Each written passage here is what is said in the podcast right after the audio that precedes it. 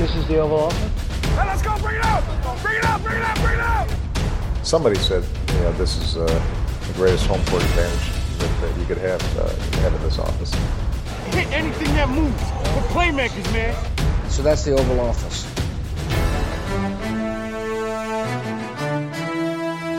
49ers løb over Packers, og Mahomes sparkede benene væk under Titans. Hej og velkommen til denne udgave af Det Ovale Kontor. Optaget onsdag den 22. januar, lidt over 5 om eftermiddagen. Jeg er Mathias Sørensen, og med mig har jeg som altid Anders Kaltoft. Hej Anders. Hej Mathias. Og jeg har også Thijs Joranger med mig. Hej Thijs. Hej Mathias. Og, og, og Jeg godmorgen. lige og Eller, læste, jeg sad lige og læste et spørgsmål, undskyld. ja, okay, det er fair nok. Vi har sat os ned her for at lave den første af to optagsprogrammer til årets Super Bowl. I den uge kommer vi til at kigge på San Francisco 49ers og Kansas City Chiefs vej til Miami, hvor Super Bowl 54 skal spilles næste søndag, natten til den 3. februar, dansk tid.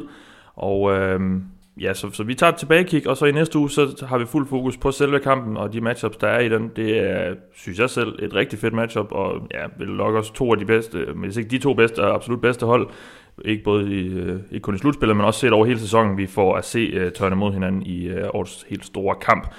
Inden da skal vi også lige uh, hurtigt, jeg kigger på den forkerte rundown her, vi skal også lige hurtigt have en, en lille nyhedsrunde, der er et par, et par træneransættelser og afskedelser, øh, vi lige skal have fulgt op på, og øh, ja, så er det sådan set det, så går vi direkte til optakten. Øh, inden der skal jeg lige sige, at vi jo i denne sæson er bragt i samarbejde med Odset for Danske Spil.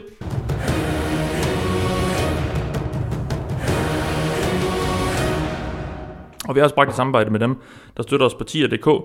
Og øh, det kan du også gøre, hvis du ikke allerede gør det. Gå ind på tier.dk, som sagt 10er.dk e eller 10er.app kan man også finde den på, så gå ind og finde også det ovale kontor, hvis du skulle have lyst til at støtte os med et valgfrit beløb for hvert program, vi laver. Det vil vi sætte rigtig stort pris på.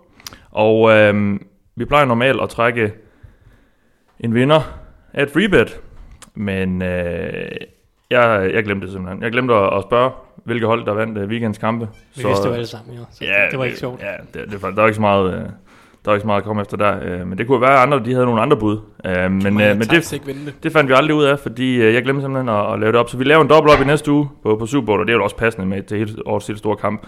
Så der kommer øh, to vinder af freebets i næste uge. Nå, og lad os lige vende de her konferencefinaler, fordi øh, de var jo ikke lige så spændende og, og vilde som dem, vi fik sidste år. Det endte så med en ret kedelig Super Bowl, og så kan vi jo håbe på, at det er omvendt i år, Anders. Men hvad tog du med dig fra, fra weekends to kampe? Jamen lige netop det, at, øh, at jeg håber på, at det, at det er det omvendte i år. Fordi Ja. i mine øjne er det de altså, helt rigtige hold, vi har fået i den sidste kamp. Øh, set over hele sæsonen nærmest, hvis man lige... Altså selvfølgelig Chiefs var lidt langsomme om at komme i gang på grund af Mahomes' skade og de kampe, han sad ude. Men der klarede de det jo fint nok med Matty Moore. Men øh, det er nummer to og nummer tre scoring offense. Det er nummer 5 og nummer 10 i scoring defense. Nummer 5 er øh, 49ers, nummer 10 er øh, Chiefs. Kan- Kansas City Chiefs. Ja. Og i nummer 2 og 3, der er det 49ers, der er nummer 2. Chiefs, der er nummer 3. Ravens er nummer 1, det kan vi jo så bruge til absolut ingenting, men øh, stadigvæk lidt Tillykke til dem med det. Ja, men tak, tak, tak. Oh, Regular season winners. Yes. MVP! Ja, det, det, det runger lidt hul nu, men ja, men ja. Så det bliver, det, for mig, der bliver det næsten lidt ligesom at se øh, en episode af Rip Rap Rup på eventyr, hvor det endelig lykkes Bjørnebanden ført an af Brian Bjørn, som så i den her henseende er Andy Reid. Ja. øh, at bryde ind i Joachim Fernands penge, pengetank. Det eneste, der så mangler, det er, at de skal komme forbi Geo Geoløs fabelagtigt designede fælder, og forsvarsposter, vogtet af Rip Rapparup, Sherman Watt Tart, og Per Junior, Nick Bosa, selvfølgelig. Og Anders Sand pumpet med det stof, som Poison Ivy sprøjter ind i Bane i den forfærdelige Batman og Robin film. Ja. George Kittle. Øh, Altså det Bane. Ja, Ja. han er Anders Sand, men- mest fordi, at jeg tænker sådan, Anders Sand på en eller anden form for, for magisk stof, der, der gør ham mega pumpet, og så ah, okay, mest af alt, ja. fordi jeg har på fornemmelsen af, at de har nogenlunde samme tøjstil. Ja. Så øh, det, det, jeg glæder mig simpelthen bare så meget til det her matchup, og uanset om det sådan udfolder sig som en, som en tegnefilm, så tror jeg, det bliver fedt at se. For Ja. det er to hold, der har styrker på anderledes måder, men stadigvæk er vildt effektive i næsten alt, hvad de gør. Ja. Og det bliver fedt. Yes. Thijs?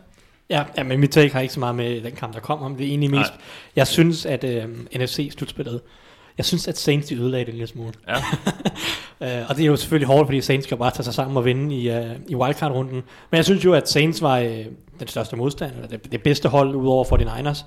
Øh, når man kigger på grundspillet, og de brækker, de har at arbejde med, at de så skuffer er en anden ting, men også bare i forhold til nogle af de matchups, vi, vi så endte med at få, som jeg ikke synes var så gode på en eller anden måde, fordi Vikings mod 49ers, altså det, det, det blev lidt en cakewalk for 49ers, synes jeg, fordi ja. Vikings matchede ikke godt op mod 49ers, de tabte så. Så endte vi med at få en kamp mellem Seahawks og Packers, hvor at, at Packers så vandt, og så kommer de ind i en kamp, som også bare passer dem super dårligt mod 49ers. Ja, blev kørt over. Øh, og der føler jeg bare, at jeg, jeg, jeg havde lidt... Fordi hvis, hvis nu, at, at sige, Seahawks og Saints havde vundet, så havde vi fået Seahawks mod 49ers, hvilket jo er et super fedt matchup i divisionsrunden. Divisionsrunden, ja. Vi har set, at Seahawks kan spille lige op med 49ers, i, i hvert fald i de to grundspilskampe. Øh, og, og ligesom bare har bedre styr på dem, end for eksempel Packers og Vikings har. Samtidig har vi så fået Saints mod, mod, mod Packers, og så potentielt Saints mod 49ers i en NFC-finale. Ja. Øh, og der, der er bare nogle matchup der, som jeg tror, jeg, tror, jeg har været tættere end, end nogle af de matchups, vi så endte med at få. Mm. Ikke fordi, at, at Packers mod Seahawks var en dårlig kamp for den sags skyld, og, og, og det er heller ikke for at sige, at Vikings ikke fortjente at vinde, fordi det gjorde det bestemt.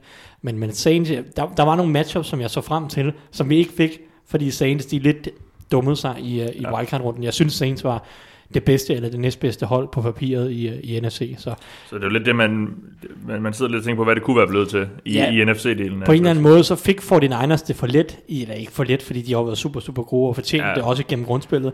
Men altså, lige så snart Saints rev ud, så tænkte jeg, oh shit, de her hold, resten af de her hold, dem, dem, dem tror jeg 49ers står rimelig komfortabelt, ja. Og, det gjorde de så Og det også. sig så, så også være. Ja. Vi har fået et par spørgsmål øh, til 49ers Packers kamp, og jeg tænker, at vi skal tage den, da vi ikke har sådan øh, et, et helt øh, stopfyldt program i dag. Øh, Mathias Løkgaard Petersen spørger os, jeg er med på, at Kyle Shanahan er god til at skime, men jeg har aldrig forstået, hvordan man skimer på et løbespil. Er der mere i det, end at pulle en guard eller vælge en zone? Hvad er det specifikt Shanahan gør, der virker?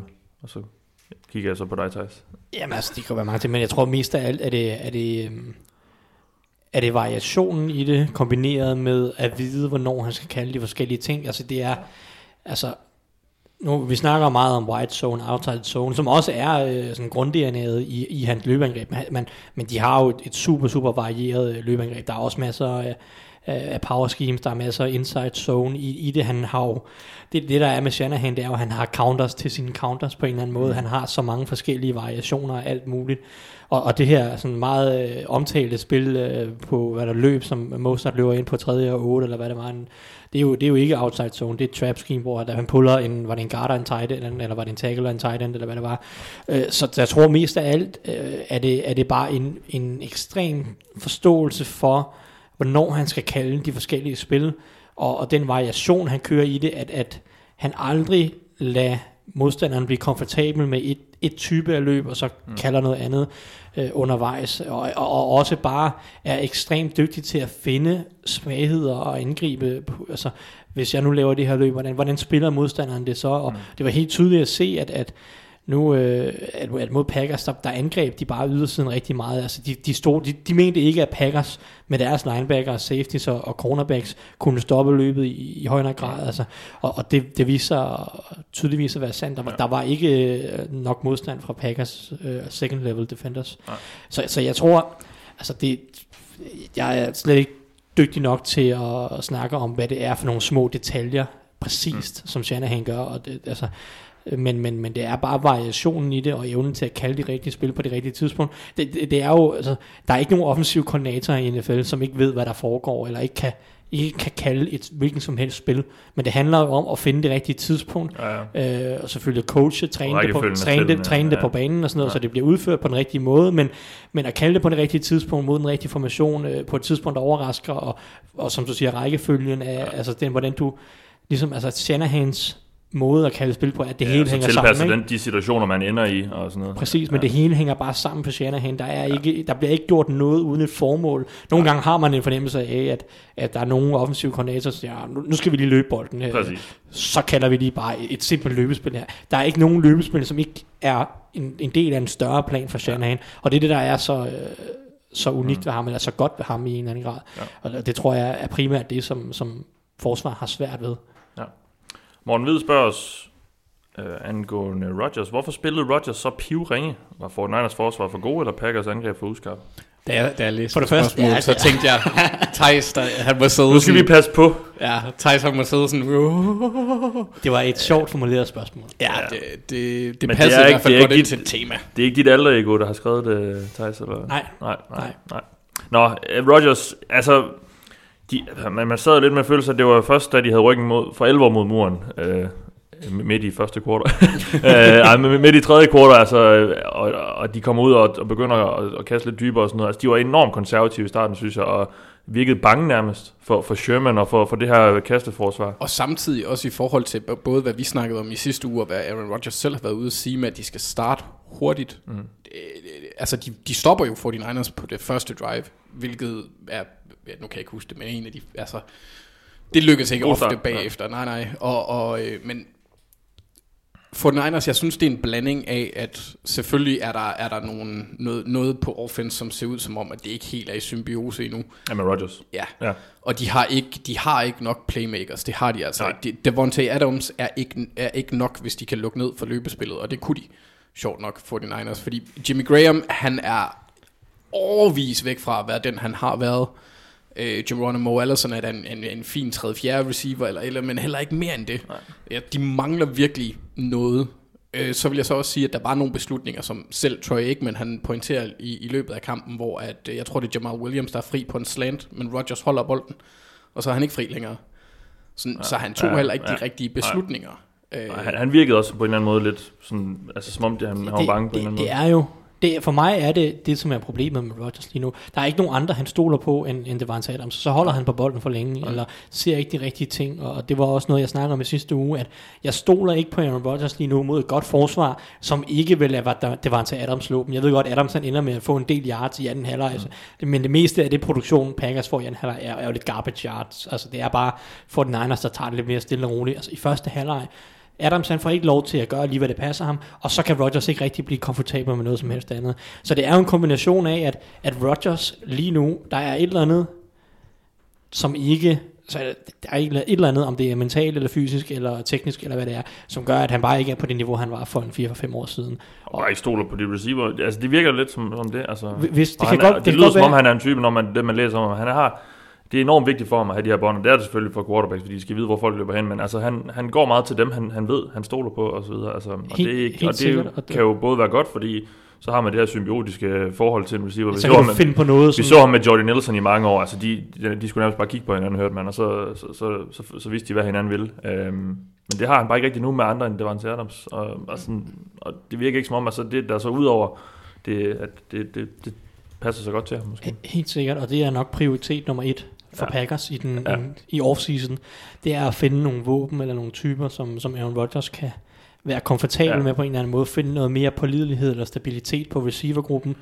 Og, og det, det, øh, ja, det skal Packers kigge på, men altså, det, er jo også, det er jo også fordi, at Fortnite har et sindssygt godt kasteforsvar. Ja, ja. Det har de bare, øh, og det gør det selvfølgelig svært for, for Packers og Rodgers. Så det er jo en kombination af mange faktorer, synes jeg. Men Jeg synes allerede, vi snakker om det med de playmakers i offseason. Eller jeg synes faktisk, når jeg kiggede på holdet, sådan, åh, man sad lidt og tænkte, altså, vi, vi sad også lidt og, kunne de tage en tight end højt i, i draften og sådan noget? Eller, det var der mange, der forventede, ja. Det, det, det, altså, rigtigt. men så valgte de så nærmest at gå all in på forsvaret, og det har også hjulpet, men jeg, jeg tror, vi, vi vil se et fokus på, på at virkelig at, at, at presse det mest ud af Rodgers de her sidste, Så- så, så er hvad der det- formentlig er de sidste par år, han skal Så er det også fordi, de to tre receiver i 2018 mm. draften, de har alle sammen skuffet i. Ja. Jeg ved godt, de tog dem forholdsvis sent. Jeg tror, den holdt... Fjerde runder ned efter. Ja, præcis. Men, men Marcus Valdez Scantling viste nogle takter i sin rookie-sæson. Det. Men det er jo, han, er, han, er jo, han har jo ikke gjort mere år. Han er nærmest blevet dårligere i år, end han var i sin rookie-sæson. Brown er også helt ude. Ja, men han, var, han har så der været længere. skadet i, i perioder af sæsonen. Jeg ved ikke, om han kunne have været kommet tilbage fra IR på et tidspunkt, men ja, Equanim- Equanimous St. Brown Ja. ja. også var skadet.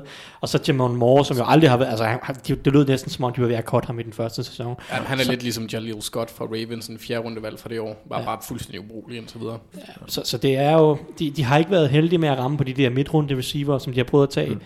Uh, og så har de ikke hentet nogen ind i free agency rigtig heller. Altså vi snakker, altså han, han ligger og kaster til, til Kumaro og Alan Lazard og nogle af de her, altså det er jo undrafted free agent typer, som Ja. det, det, det gør bare ikke meget for et angreb. Jamen skal vi så gå videre til nyhedsrunden? Det synes jeg. Øh, lad os tage det første punkt. Uh, Jason Garrett, han er ny offensiv koordinator i Giants. Den tidligere Cowboys head coach uh, er tilbage uh, på trænerbænken jo, efter øh, han blev, ja, han blev sådan set ikke engang fyret i Cowboys, hans, hans kontrakt løb ud, mm. og så skulle han jo tjene nogle penge på en anden måde, og øh, det gør han så i New York, hvor han skal være offensiv koordinator, som jo var det, han var, da han ligesom øh, inden han blev forfremmet øh, i Dallas, og, øh, og som jeg også husker, det fik, et, fik i hvert fald øh, sat et par gode sæsoner sammen. Nu er det nu er, Han har. Cowboys jo været meget over og ned. Øh, sådan. Han havde to top 5 angreb. Ja, præcis, øh, og det jo ligesom det, der bragte ham til at være head coach, så nu skal han så gøre det i Giants. Hvad, hvad har vi forventninger til det, Anders? Øhm, Vi har, vi, har jo gjort, vi har jo gjort lidt grin med, med Jason Garrett de sidste par år, men Ja. det er jo vel mest, i hvert fald for mit vedkommende, bedømt på hans lederevner som en head coach. Og, Jeg kunne også godt forestille mig, at meget af det også altså er, er øh, perception is reality-agtigt, fordi Ja. ja. han får det der ry med, at netop hans udstråling gør, og Mike Lombardi, der kører det der klapper så meget, at det Ja. ja. faktisk er blevet hans kælenavn nu Ja. ja. i mange mediekredse. Jeg tror måske, at hvis man snakker med øh, på nær lige Des Bryant, der mener, at han ikke kan relatere til øh, minoritetsbaggrundsspillere, okay. Så tror jeg, så har jeg kun hørt positive ting om Ja. ja. ham, og også at han er væsentligt anderledes i forhold til, hvordan han formulerer sig. Han er lidt ja. mere grov i munden, ligesom de fleste trænere er, når mm. kameraerne ikke er på. Men mit centrale punkt er, at han skal kraftedeme opføre sig ordentligt over for Saquon. og så er jeg sådan set ligeglad med, hvordan det ellers sker. Ja. Øh, har men, men altså, jeg er altid spændt. været glad for sine running backs. Ja, det har han. Det, det kan godt skræmme mig lidt. Mm. Fordi de har ikke den offensive linje, som de har haft i Dallas. Øh, men men jeg, er jeg, jeg, er spændt, jeg er spændt på at se, hvad han, hvad han bringer på banen. Mm. Fordi det er lidt et ubeskrevet blad i forhold til, fordi hvis det er øh, det, han viste, det angreb, han viste som Cowboys head coach, så bliver det ikke så sjovt, tror jeg. Spørgsmålet Måske er, 14, hvad, hvad, det, hvad, spørgsmålet er så, hvad, hvad vi kan forvente rent øh, systemmæssigt, fordi det er jo et par år siden, at han ligesom sådan opgav det her med at kalde spillene i hvert fald på fuld tid, og øh, så, så, hvordan, hvordan synes vi, han passer til det, som Giants har med Daniel Jones og, og så videre? Jamen, det er et godt spørgsmål. Jeg ved, jeg ved slet ikke, hvad hans filosofi er, fordi det, jeg ved ikke, hvor meget han var inde over Scott Linehan angrebet øh, i, i, fra 2000 og, og hvad må det være, 18 og før det, øh, i, i nogle af de år, hvor Scott Linehan stod for det, det ved jeg ikke, hvor meget han var inde over det. Det var ikke super opfindsomt, og ikke super, super kreativt. Øh, og det, jeg ved heller ikke, hvor meget han har været inde over Kellen Moore. Altså Kellen Moore var jo øh, Jerry Jones' opfindelse, og det var, Jerry, det, det var Kellen Moore, der kaldte angrebet, men derfor kan Jason Garrett jo godt have været en, en, en rimelig stor indflydelse på, på øh, spildesigns og så videre. Det, det er virkelig en, en lidt en ubekendt for, for, for mit vedkommende, hvad vi Ja. får fra Jason Garrett, men, mm. men altså, han har i hvert fald noget erfaring, og og det, det er jo nok noget af det, som han er blevet valgt for, fordi Joe Judge er meget uerfaren som head coach, og, og det virker som om, han, det har været vigtigt for ham også at få noget erfaring ind på, på sin trænerstab. Efter sine så er Freddie Kitchens jo også på vej til at join den trænerstab. Øh, De kender hinanden fra Mississippi ja, okay. State. Ja. Øh, om det så lige bliver QB-træner, eller running back-træner, Ja. eller, eller hvad ved jeg. Det, men han skulle også være på vej ind, så der var noget mere erfaring ja, der. ja. Så, så øh, men altså, jeg, jeg, jeg ved ikke. er vel, at Garrett skal kalde spil. Ja, det, det tror jeg helt Ja. sikkert, at han får lov til. Jo. Ja. Altså, det, det må være ham, der skal stå for det. Og Freddie Kitchens får nok også en betydelig rolle sammen med Jason Garrett formentlig til, at- til at desi- designe det her angreb. Og det er jo to, to trænere, som er blevet lidt, som I siger, latterligt gjort det sidste års tid i hvert fald. Ja. Men man har en god chance her for rejse sig selv. Også bare fordi de er jo... Kommer de så til et hold, der er blevet latterligt gjort de sidste Ja, år? ja, ja, men, men sådan, når sådan rent offensivt jo, hvis man kigger Ja. ja. på det, deres forsvar var elendigt i, Ja. i den her sæson, men offensivt er der jo en del gode våben at arbejde med. Ja, ja. Uh, uden tvivl, altså nu, den offensive linje, siger Anders, den er ikke lige så god som Dallas, det er fair nok, men det er stadig en fin offensiv Mm. linje. Han har Evan Ingram, han har Saquon Barkley, han har uh, Darius Slayton, der så super spændende ud som rookie, der er også Sterling Shepard, og Mm. Ja. ja. måske Golden Tate, hvis han ikke bliver cuttet eller traded væk, jeg ved ikke helt. Han fik en alt for stor kontrakt sidste år, men altså, der er nogle typer på det her angreb, som, som gør, at det burde være i hvert fald et overmiddel angreb i NFL næste år, synes jeg så. Ja. Det, det, er en fin opgave for Garrett. Yes, godt. Så lad os gå videre fra øh, en nyansat offensiv koordinator til en ny pensioneret defensiv Dean Peace. Defensiv koordinator Dean Peace i Titans er nemlig ja, gået på pension. Den, den defensive koordinator... Igen. øh, Ja. ja, ja, var det ikke sådan noget med, at han blev lidt tvunget til det der? Jeg ved ikke, om han blev Eller ikke, tvunget, men men, det, det var i hvert fald sådan, han sluttede i Ravens. Ja. Jeg kan huske, at jeg var rimelig pissed til at starte på, fordi Og jeg så- synes rigtig godt om ham. Og så fik Mike Rabel ham øh, tilbage, og nu er han så stoppet Dean Peace, men øh, det er jo også lidt et, et hul, det efterlader måske, fordi Titans har jo været ganske solid på, på forsvaret i et par år nu, ja. Under Dean Peace, så øh, ja, de skal ud og have en ny. Nu skete det jo her ved mandag eller sådan noget, så øh, ja, det var, eller, ja, det var jo mandag, fordi det var dagen efter Titans var ud af slutspillet, så det er uvist, hvad de lige går efter, men øh, Mike Rabel skal i hvert fald ud og have fundet sig en ny defensiv koordinator, og det har de også fundet i Texans. Øh, Romeo Crennel, jeg, fandt, jeg kunne ikke helt finde ud af, om han er blevet fyret, eller, han bare sådan, eller om hans kontrakt løb ud. Jeg tror ikke, han er blevet fyret fyret. Det, det har i hvert fald ikke lyttet sådan. Nej. Jeg tror, han, så løb, øh, løb hans kontrakt Han har nok ud, fået fordi lov til at vende tilbage. det, det, jeg læste, det var bare sådan noget med, he's not expected to return, eller et eller andet. Ja. Ja. Så, ja. Og der har de så fået frem med Anthony Weaver i Texans, som var, hvad var han for? Øh, D-line coach. Ja, ja tidligere, han, han blev taget i øh, min yndlingsdraft nogensinde, 2002, af Baltimore Ravens. Som Så det- tidligere spiller også, ja. Ja, han blev taget øh, i anden runde. Ja. Vi tog Ed Reed i første runde, det er derfor, jeg er slemt glad for den draft. Ja, det, det var Ja, meget han godt. spillede en øh, 8-9 år i ligaen. I først Ravens, og så siden Houston. Fra Øh, sluttede, 2002 til sluttede 8. sig for en 10 år siden, så han har haft en rimelig Ja, ja, okay. okay. God trænerkarriere allerede på en 10 år, har etableret sig. Jeg har været i tre forskellige, fire forskellige, tror jeg, Ja. klubber, både Bills og Browns og Men vil, øh, Texans. ja, det er hans første job som defensiv koordinator, Ja, og så så er det det- rimelig ubeskrevet blad. Det Øh. er svært at vide, hvad han kommer med, Ja. om hvor, hvor meget han vil ændre fra Crenells tid. Ja. Så. Det kan være, at Bill O'Brien også vil til at styre det nu. Ja, ja, men det- han Han, tager nu for han, sig. og han har også skubbet en, øh, en mand mere i ledelsen ud, jo, så øh, Jeg er ret sikker på, at han har arbejdet, ja, det er rigtigt, Ja. at han har arbejdet med, med Rex Ryan, så det kunne godt være, at vi ser et lidt mere spændstigt forsvar. muligvis, ja. Nå, så lad os gå det til den sidste post her i nyhedsrunden. Jake Ruden, han er nemlig blevet ansat som offensiv koordinator i Jacksonville Jaguars. Den tidligere Redskins head coach skal nu ind og få... Øh, ja, vi må jo næsten gå ud fra, at det er Gardner Minshew, der har, der har første savn til at blive startende quarterback. Tror jeg ikke det? Jo, det vil jeg gætte på. De, de vil Ja. formentlig holde konkurrencen åben hen over sommeren, Ja. i hvert fald officielt. Ja, ja. Men øh, det, det, altså, de sluttede med Minshew, og og det var efter Ja. sine Maroons mand. Altså, Coughlin var, var Nick Foles. Det var ham, der stod for det. Og da, Ja. Nick, da Coughlin blev fyret, der, det, der var... Der gik de over til Minshew i, i, i de sidste Ja. par kampe, og det virkede til, at Marone var på den vogn. Så Ja. ja. Det, har- det er et fint fedt med, Ja. med Gruden og Minshew, ja. Ja. ja. tror jeg i hvert fald. Ja, du har jo oplevet ham i de gode år. Ja, i Bengals der. Mm. Ja, gode og gode. Ja, var det ikke fire år i streg eller sådan noget, I kom i playoffs? Jo, jo, men det var faktisk først med, med Hugh Jackson, at angrebet sådan for alvor blev øh, forløst der med, i 2015. Um, jeg tror, jeg, jeg kommer lige med en, uh, en uh, bold prediction her. Jack Gruden, han ender som uh, midlertidig head coach i Jaguars uh, i løbet af næste sæson. Det tror jeg. Ja, men det, det, det er egentlig det er ret sandsynligt, men Ja. må vi se, hvor, hvor meget han kan løfte. Jeg tror, det er Doug Marone sidste år i Jacksonville. Det skulle det nok have været sidste sæson, men de har jo så beholdt ham, og Altså, øh, så er det Coughlin over i stedet. Nå, nej, ved du hvad? Ikke noget. Hvad vil du sige? Ikke noget. Jeg Er du spørger, ja, ja, fordi jeg havde lige kigget forkert på staten. Nå. Jamen, er der noget tilføjet til Gruden i, i Jaguars ellers? Nej, jeg kan godt lide ham, egentlig ja. som, som offensiv play designer. Ja. Ja. synes egentlig også, i hans tid i Redskins, han lavede mange fine ting med angrebet. Øh, Et angreb, som i mange år manglede playmakers, ja. og også havde problemer på quarterback og alt muligt, så jeg, jeg, synes egentlig, jeg, jeg synes egentlig, han er okay. I hvert fald offensiv koordinator har jeg fint fidus til ham, så Ja. ja. det, jeg, det bliver, jeg, jeg glæder mig til at se det. Godt. Jamen, så lad os... Han skal, øh, bare, han skal bare give bolden til DJ Chark hele tiden. Ja, det kan vi godt lide. Mm. Og ikke så meget til Leonard Fournette. Lad os gå videre til det, vi øh, har sat os ned for at gøre, har nemlig kigge på de to Super Bowl holdes vej til Super Bowl 54. Og øh, jeg har jo simpelthen givet jer et hver. Anders, du har fået San Francisco 49ers, og Thijs, du har fået Chiefs. Og øh, så det bliver sådan lidt opdelt, og, men så kan så er man så velkommen til at komme med nogle inputs, hvis man har. Jeg har startet med at øh, bede om at komme med et tekst en overskrift på holdets sæson. Altså, hvad har defineret det her hold i år? Og Thijs, vil du ikke øh, lægge ud med Chiefs? Jo. Øh, de, som jeg synes har defineret Chiefs i år, Ja, det er selvfølgelig med Holmes og alt det der, men det vidste vi godt lidt. Jeg synes, det er, at forsvaret har været, har været ret godt i, ja. i forhold til, det, hvad det var sidste år i hvert fald. Det er i hvert fald kasteforsvarsmæssigt har det været et top 10 kasteforsvar, når det kommer til DVOA. På trods af, at deres pass rush har været dårligere end i 2018. De mistede de Ford, de mistede Justin, Justin Houston, og alligevel har det været øh, et bedre kasteforsvar. Altså deres bagkæde har været markant bedre. Altså, cornerback-gruppen har været bedre, end man kunne i hvert fald have frygtet. Og så og tilgang af Tyron Matthew har virkelig gjort meget for det her forsvar. Så det, det er forsvaret, der for mig er overskriften. Det er det, det, er det grunden til, at, at de har ligesom... Øh, er, er, har taget det sidste skridt i forhold til sidste år, hvor angrebet jo var endnu, altså angrebet var bedre i Ja, 18, end det ja. har været i år.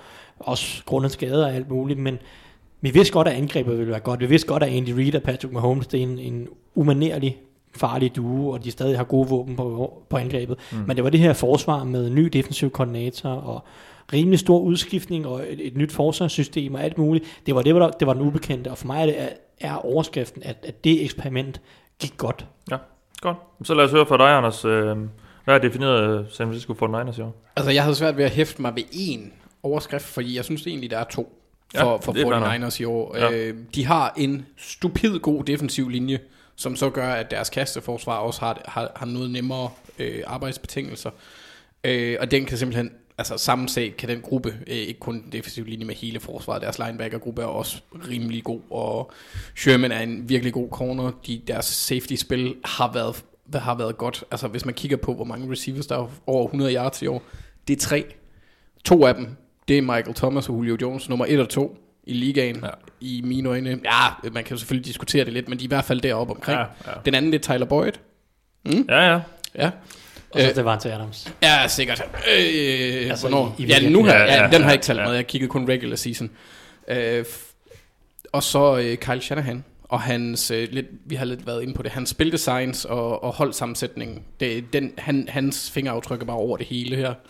Jeg tror også, at han har væsentligt mere indflydelse end John Lynch ja. i, i forhold ja. til selve holdsammensætningen. Han har gjort det fabelagtigt. Øh, spilkaldende. En spiller som Raheem Mostert, hans historie med, øh, hvad er det, han er blevet kottet seks gange. Så finder Shanahan ham øh, og, og kan bruge ham. Eller det var ikke Shanahan, der fandt ham. Jeg tror faktisk, det var Chip Kelly, men han var på practice Ja, squad i et ja. år, og så fik han noget ud af ham. Mm. Hvilket er, så, så det er for mig at se af overskrifterne, det er vanvittig opgradering af den defensive linje og godt spil derfra, og så bare virkelig godt coaching. John Lynch er jo i øvrigt blevet called til Executive of the Year af Pro Football Writers Association. En pris, som vi jo Mm. har tidligere snakket om, er blevet givet til Ryan Pace. Um, Ja. Altså, så, så, så hvad skal vi lægge i det? Altså, jeg synes, for et år siden var vi nærmest klar til at fyre John Lynch, fordi at, øh, han har bare, deres drafts var ikke særlig gode. Og så det er de det nu. Ja, åbenbart, ja. Ej, jeg vil også sige, i år, der har han virkelig også haft held med, altså de er, De er ramt på deres satsninger. Ja. Fuldstændig. Ikke engang deres satsninger, det er, det er Debo, det er Nick Bosa. Det, Ja. Nick Bosa er ikke et sats på nogen måde. Alle Bosa det er en foræring. Altså, Ja. det, det, Ja. det, var en must. Ikke? Den skal Ja, ja. ikke have kredit for Nej, som sådan. nej, nej. Debo, øh, Dre Greenlaw øh, har, været, har været virkelig gode. Øh, Ja, Leforets gamle holdkammerat, ja. ja. Ja. Så, så de har fundet de har fundet nogle gode ting. Plus ja. traden, trade sig for Emmanuel Sanders, der har lavet Ja. ja. nogle nøglespil også. Ikke været dominerende, men laver nøglespil. De Ford fik man måske ikke så meget ud, men han har så også været skadet. Og, Ja, men, det- Det, men god nok til at... ja, men, men selv den kontrakt, de giver til de Ford, har, er jo ret fornuftigt skruet sammen. Det er så ikke Ja. ja. John Lynch, der står for kontrakterne. De har en, en eller anden, som jeg ikke... Han hedder noget... ja, vi har snakket om det før. Pedro Mirage. Eller ja, et eller andet den stil, uh, som står for mange af kontrakterne og sådan Ja. noget. Ikke? Men, men de har ramt rigtigt, der er også bare altså free agency, når man kigger på en K1 Alexander type, som også har givet dem noget på forsvaret. Og Sherman, som de hentede ind sidste Ja. år, som virkelig er, ja, tror de kraft i år. Så, så der er mange ting, der er gået rigtigt for dem Ja. ja. på en eller anden måde i år, som det er lidt kombineret alt sammen. Nå, godt. Øh, så har jeg... Øh, så gik jeg lige tilbage og lyttede øh, det program, vi lavede før sæsonen, som jo var vores best case program, hvor vi kiggede på, hvis alt går godt for de her hold, hvor, hvor ender de så? Og øh, det var faktisk dig, Thijs, der havde både Chiefs og 49ers. Øh, Fedt. Så kan jeg få lov til at blive hængt ud her. ah, men jeg synes egentlig, du rammer rimelig godt. I hvert fald med Chiefs, fordi du, du sagde, at Chiefs kunne vinde Super Bowl. Men, men Ja. Og at uh, Mahomes, han kunne nok ikke gentage den vilde øh, 2018-sæson, men angrebet skal nok være godt. Forsvaret bliver afgørende og skal være bedre i 18, og cornerback var den vigtigste position i forhold til forbedring. Altså, det er jo det er vel nogenlunde, er der vi, vi endte, altså også med det her med, at Mahomes ikke gentager den vilde sæson og, og så videre. Um, så, så det ser jo egentlig meget godt ud. Um, er, er der så noget, altså nu, nu står de jo og kan vinde Super Bowl, men, men uh, altså, hvad er det ligesom, er, er det gået, som du, som du også forventede før? Jamen, den er, den er nærmest gået over forventning i forhold til forsvaret, på en Ja. eller anden måde, føler jeg. Fordi jeg snakkede om cornerback var, var nøglepositionen, og jeg var meget usikker, fordi de havde Kendall Fuller, og så havde de ham her Tavares Ward, som var, kun spillede lidt mod slutningen af 2018. Hvad kan han? Og så har de hentet Bashort Breeland ind, som havde været nærmest lidt ude, altså været backup i et år efter, ja. at han, han egentlig var- på vej til at få en pæn free agency-kontrakt, men så skar han sin fod på en strand på Bahamas. Ja, det det. Og så dumpede han et lægetjek, og så var han ude af ligaen i, i, i nogle uger, og så altså inden sæson, kom først ind midt i sæsonen hos Packers, hvis efter sine, eller øh, hvis nok, og, og, og, så var han backup der resten af året, så fik han så en ny chance mm. hos Chiefs i to. Det var meget, meget ukendt, hvad det her, hvad ja. her secondary kunne. Men Chavarius Ward har været rigtig, rigtig dygtig. Uh, en, en ung spiller, der virkelig har spillet en rigtig pæn sæson. Kenneth Fuller har været solid. Og, og så Brashard Breeland har også været acceptabel nok. Mm. Han er en fremragende spiller, men han har været acceptabel. Og så har de ja. sågar også fået bidrag fra en type som Rashard Fenton, som de tog i 6. runde, en, en rookie, som har været inde, og specielt nu her med Juan Thornhill skade, også har fået nogle snaps. Så altså, de har været jeg ved ikke, man skal sige heldige, men de, de har, deres secondary har været bedre, end man kunne frygte. Ja. Øh, Og, og den her cornerback-gruppe især. Og så er de så også med deres safeties virkelig ramt deres jackpot med Tyron Matthew og, og Juan Thornhill. Inden Thornhill så blev skadet, Ja. ja. han har ikke været med i slutspillet, men, men de to var jo en rigtig, rigtig dygtig safety duo, og, og Matthew gør stadig rigtig, rigtig meget for det her forsvar. Så, så de har ramt plet med deres secondary, mm. og den har været bedre, end man kunne, kunne håbe på. Så kan man så også omvendt sige, at sådan en type som Frank Clark har jo nok skuffet lidt i år, i, i hvert fald i lange perioder af sæsonen. Øh, i, forhold, altså, I forhold til de ja. betalte første rundevalg og en stor kontrakt. Den, den trade har ikke været det værd endnu i hvert fald. Jeg ved, at han har spillet skadet meget af sæsonen. Ja, i og starten, han har, ja. ja. og han har også lavet, øhm, lavet nogle spilhister her, men Mm. han har ikke været han har ikke været pengene og draftvalget værd endnu. Må vi se, de Vi kommer. ser dem lidt her i slutspillet, synes jeg. Ja, ja, men, men, men jeg synes stadig ikke, han har været dominerende. Nej, ikke, ikke i forhold til, hvad han bliver betalt, nej. Nej, så, men altså, men secondary har været bedre, Mm. og, og det, er, det er for mig den helt store Ja. ja. overskrift også, når vi snakker om deres kasteforsvar er i top 10 i DVOA. Og, altså, det, er det, der har været, det er det, der er lykkes for dem med Spagnolo og, og den her secondary, Ja. ja. og, og, og, og det er så, øh, det, var, det var en af kravene, følte jeg i hvert fald, i forhold til deres forsvar. I hvert fald, hvis de skulle have den bedst mulige chance for at Ja. avancere. Deres, deres angreb har så vist her i slutspillet, at deres topniveau stadig er sindssygt højt, når, når Mahomes han først øh, fyrer på alle cylinder. Men, men de er jo faktisk nået hertil på en, i en sæson, hvor det ikke har været best case scenario, fordi Mahomes var, øh, blev skadet og så videre. Altså det, men det er jo- siger jo så også bare lidt om, hvad det her, hvad potentialet er på det her hold. Øh, at man kan nå hertil. Nu ved jeg godt, at Mahomes har været her, øh, når det gælder, men altså, at man trods alt også gik 2 og 1 i de kampe, hvor man ikke havde Mahomes. Altså, det siger også lidt om det, der er omkring Mahomes. He- Helt sikkert, og, og det har været mere velfungerende. Og der var en periode der i midten af sæsonen, hvor at de havde rigtig mange skader. Ikke kun til Mahomes, men Tyreek Ja. Hill var ude i starten af Ja, det sæsonen. er det. Den offensive linje var ramt af to-tre skader. Eric Fisher var ude i en lang periode på tackle, Mm. mm. der virkelig gav nogle problemer, fordi Cameron Irving ikke er en god spiller.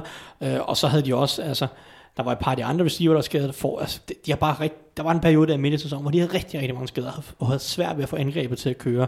Og det var jo, at de tabte, mener jeg, fire ud af seks kampe på et tidspunkt i, i, i der midten af sæsonen. Efter at have fået en god start, hvor de, de slår blandt andet Ravens i, i, i uge 3, tror jeg.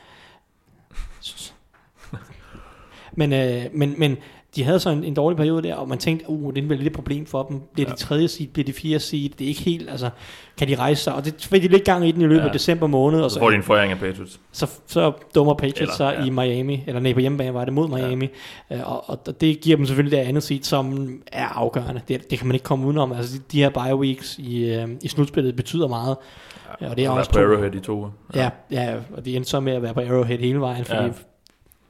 Ja. var det Baltimore Ravens, der tabte? Ja, det tror jeg. Sagde jeg. Blev sagt, shh. Ja. Thijs. Så øh, altså, det- det- på forsvarsmæssigt synes jeg, det var bedre, end man kunne Mm. forvente, og så angrebet har haft en meget op og ned sæson, i, i sådan i stadig et godt angreb, men Ja. ja. op og ned i, på grund af mange skader, Ja. men, men toppede så på det rigtige tidspunkt, må man sige, yes. og det gik ud over Bill O'Brien. Nå, så lad os lige høre lidt om 49ers, hvad vi sagde om den.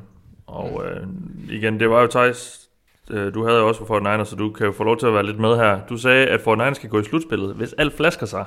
Men Mm. nok ikke mere end det. Og det bliver nok på et wildcard, og best case er en record på 10 og 6. Det står og falder med Garoppolo, sagde du. Øh, hvis han er over middel, så kan Shanahan gøre ondt på mange hold. Så sagde du, at de har fået nogle spændende folk på forsvaret. Øh, så nævnte du øh, Nick Bosa og Dee Ford, og at øh, den her defensive linje kan trække forsvaret op til at være middelmådet. Så var vi også lidt inde på Jason Verrett, de har hentet en cornerback, øh, og at, øh, han, hvis han virkelig kunne, kunne komme i gang, han har været meget, meget skadet, hvis, han, øh, hvis de kunne holde ham på banen, så, øh, så, så kunne det også spænde ud, han endte så med at spille 14 snaps, så det kunne de ikke. Øh, Men det var mere end et preseason snap, det vil jeg gerne lige påpege. Ja, det er rigtigt, ja. Øh, og så sagde du, at de ikke kan gå hele vejen. Der er simpelthen for mange ubekendte. Ja, Jamen, øh, den er også ramt lige i røven jo. øh, Satans. Prøv at tænke på, hvis Raiders var gået i Super Bowl, så havde jeg skulle sidde og snakke om Pokémons lige nu. Det været forfærdeligt. men, nå, ja, men altså, så kan jeg jo så, nu vil jeg så lige øh, få dig med ind over Anders. Altså, hvad, hvad, fordi, hvad er det lige, altså, hvorfor tog vi så meget fejl med, med, med dem her? Altså, vi har jo, jeg, jeg har en tendens, eller jeg, jeg er tilbøjelig til at kigge på den dominerende gruppe, der er den defensive linje der, og der har de bare haft en række valg de foregående år, som ikke havde materialiseret sig. Øh, Eric Armstead i år har, har sprunget banken i forhold til, hvad han tidligere har gjort. Han har været det 10,5-6, han har på. Før, før øh, i år, der mener jeg ikke, han har haft en sæson med mere end 3. Mm. Øh, det Forrest Buckner har været Har været god jo, men, Ja, men han har også- har også lige taget et skridt op i år. Det har han nemlig, ja. ja. Og, og øh, altså, så de finder ud af, hvordan de kan bruge Solomon Thomas, så han faktisk bidrager. Ja. Øh, han er selvfølgelig ikke dominerende. Og så tror jeg også, at det hjælper med, at de har fået hentet de rigtige spillere ind i forhold til holdsammensætningen. En spiller som Kroan Alexander, øh, dygtig, rolig spiller, der er god for, for omklædningsrummet også. Mm. Øh, de har fået øh, Richard Sherman til at blive vokal igen. Det er jo et tegn på, at der går noget, der sker noget positivt, ellers så holder han sin kæft. Ja. Øhm, og, ja, og så synes jeg egentlig bare, at de altså selvfølgelig hjælper det, at Jimmy Garoppolo, han ikke er, er skadet. Øh, han er trods alt bedre end Bethard og Mullins, selvom Shanahan fik øh, okay god produktion ud af de to. Og så, ja, altså, jeg, jeg tror bare heller ikke, at folk, de havde forventet, det kunne vi også se i starten af sæsonen, den, den måde, de, de dominerede på. Øh, Løb, løb, løb hold over, ja. Fuldstændig. Det, det tror jeg, at de færreste havde set. Ja. Øh, men jeg vil så også sige, at jeg var ikke så tæt på, at jeg vil sige, at jeg skulle give ham en fyrestang. Jeg, en, I forhold til sammensætning med Shanahan og Lynch, jeg synes, det er netop det, at Shanahan er der. Han virker som en person, som ved, hvad der skal til. Altså han har en idé, han har en plan, så giv ham noget tid. Og det har materialiseret sig langt hurtigere, end jeg havde forventet. Ja, og det, og det er jo virkelig en sæson, som, jamen, den er jo nærmest, det er bedre, nærmest bedre end best case scenario, fordi alt er jo gået op i en bedre en. Altså, forsvaret har været langt bedre, end, mm. end, end selv vi kunne forestille os, det kunne være. Og Øh, angrebet er jo nummer to i ligaen. og i angrebet har, game. ja, ja, og angrebet har været langt bedre, og de har kunne dominere ved at have det her super effektive løbespil og så videre. Øh, Thijs, altså, nu, nu er det jo så dig, der kommer med den her forudsigelse. Altså, hvad, hvad, hvad, er der, hvad, hvad har overrasket dig ved det? Altså, eller sådan, hvad skal man sige? Det er forsvar. Ja, Nu skriver jeg, jeg nævner i, i det, at, at der var så mange ubekendte for det her forsvar. Ja. Selvfølgelig var Bosa og Ford kommet ind, og vi nævner, at defensiv linje bør være god, men mm. også bare, altså, selv den defensive linje har jo overpræsteret i forhold til forventninger. Erik Armstead er lige pludselig blevet super dygtig, ja det jo det, du nævner. Bosa kommer ja. ind defensive ja. player. De, uh, linebackergruppen, K1 Alexander, han har også været bedre end forventet på en eller anden ja. måde. Fred Warner har taget et skridt frem også. Ja. Fred Warner har været helt forrygende. Det var ikke, der var ikke nogen garanti for, at Kevin Alexander ville blive en, en succes som sådan. Han har altid været nogenlunde okay i opdækning, men, men altså misset en milliard taklinger altid igennem sin karriere. Det gør han egentlig stadigvæk, også for 49ers. Men på en eller anden måde har det bare ikke betydet så meget for, for dem på det her forsvar, fordi han, han bringer så meget energi og så meget fart og, og, og, og så fine ting i opdækningen. Og så den her secondary, som, altså, det er jo det er den, der virkelig er blevet overraskende god. Jeg var ikke, jeg var ikke sikker på, at de havde en, en, en cornerback-gruppe ud over Sherman, men som vi også var i tvivl om jo, Ja, fordi ja, hvad var han rent fysisk?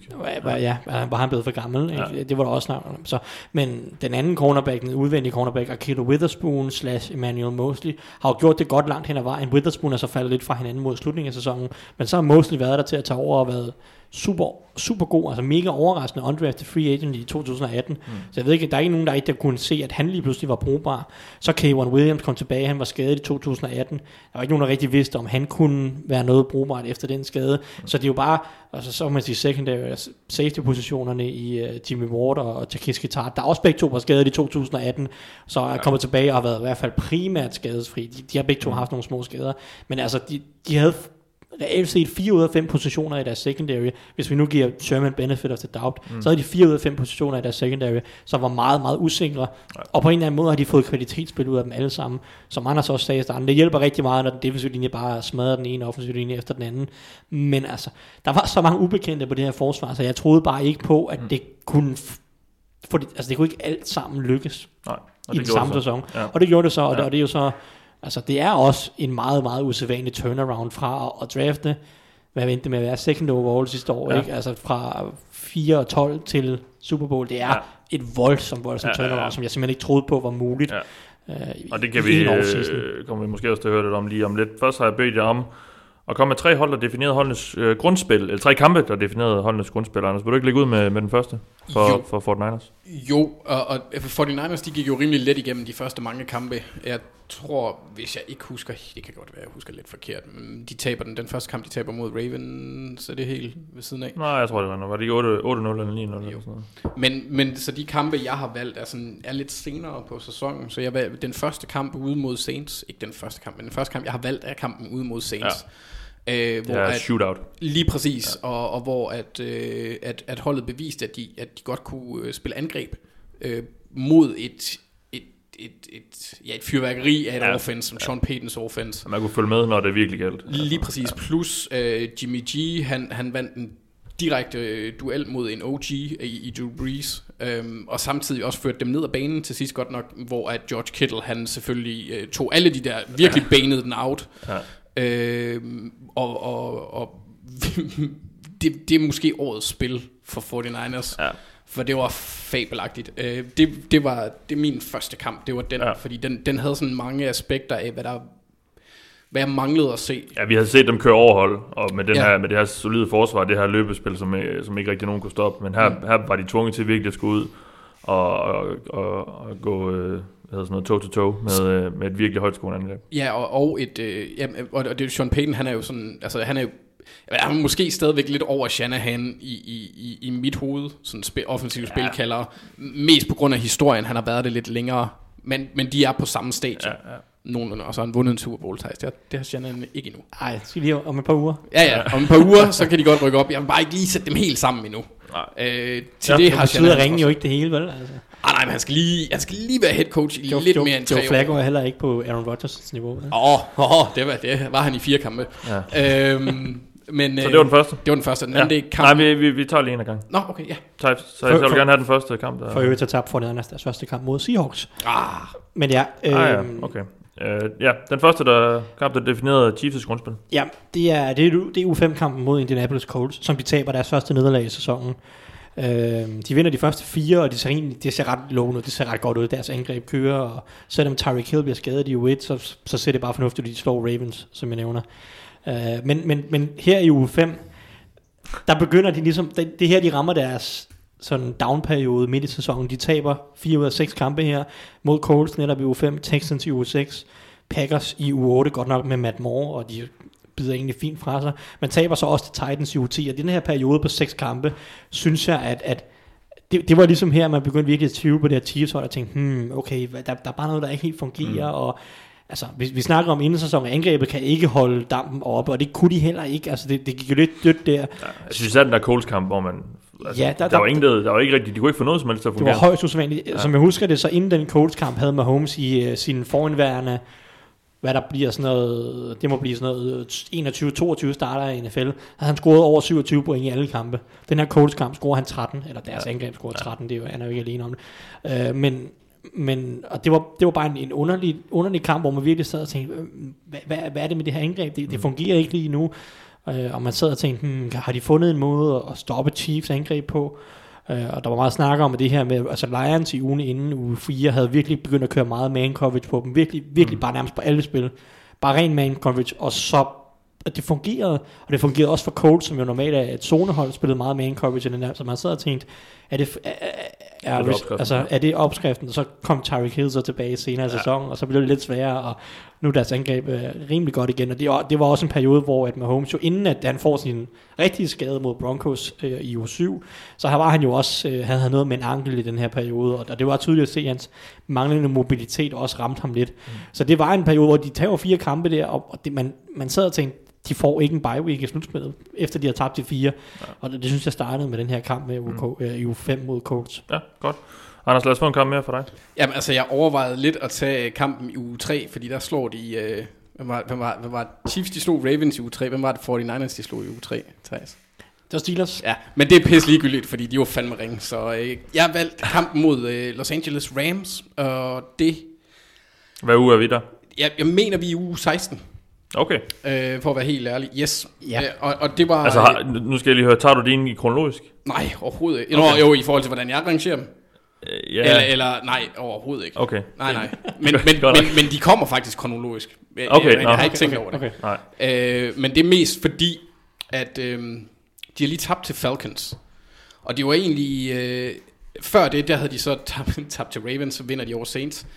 Det er ikke så meget nederlaget med Falcons, men det, at de får den vendt relativt hurtigt øh, til at... Øh, ja, i en svær kamp, og, og, og hvor de var bagud også igen, hvor at man ser, at, øh, at, at hverken Jimmy eller, eller, eller løbespillet var voldsomt effektivt, men de, de, sådan, de, de kommer tilbage og, og vinder en kamp, hvor de alligevel ikke måske spiller det smukkeste, og øh, ja, igen det der, fordi min, mit store spørgsmål, som, tager, som, som det kan godt være lidt statistisk underligt, når man tænker på, at de har det andet mest scorende angreb.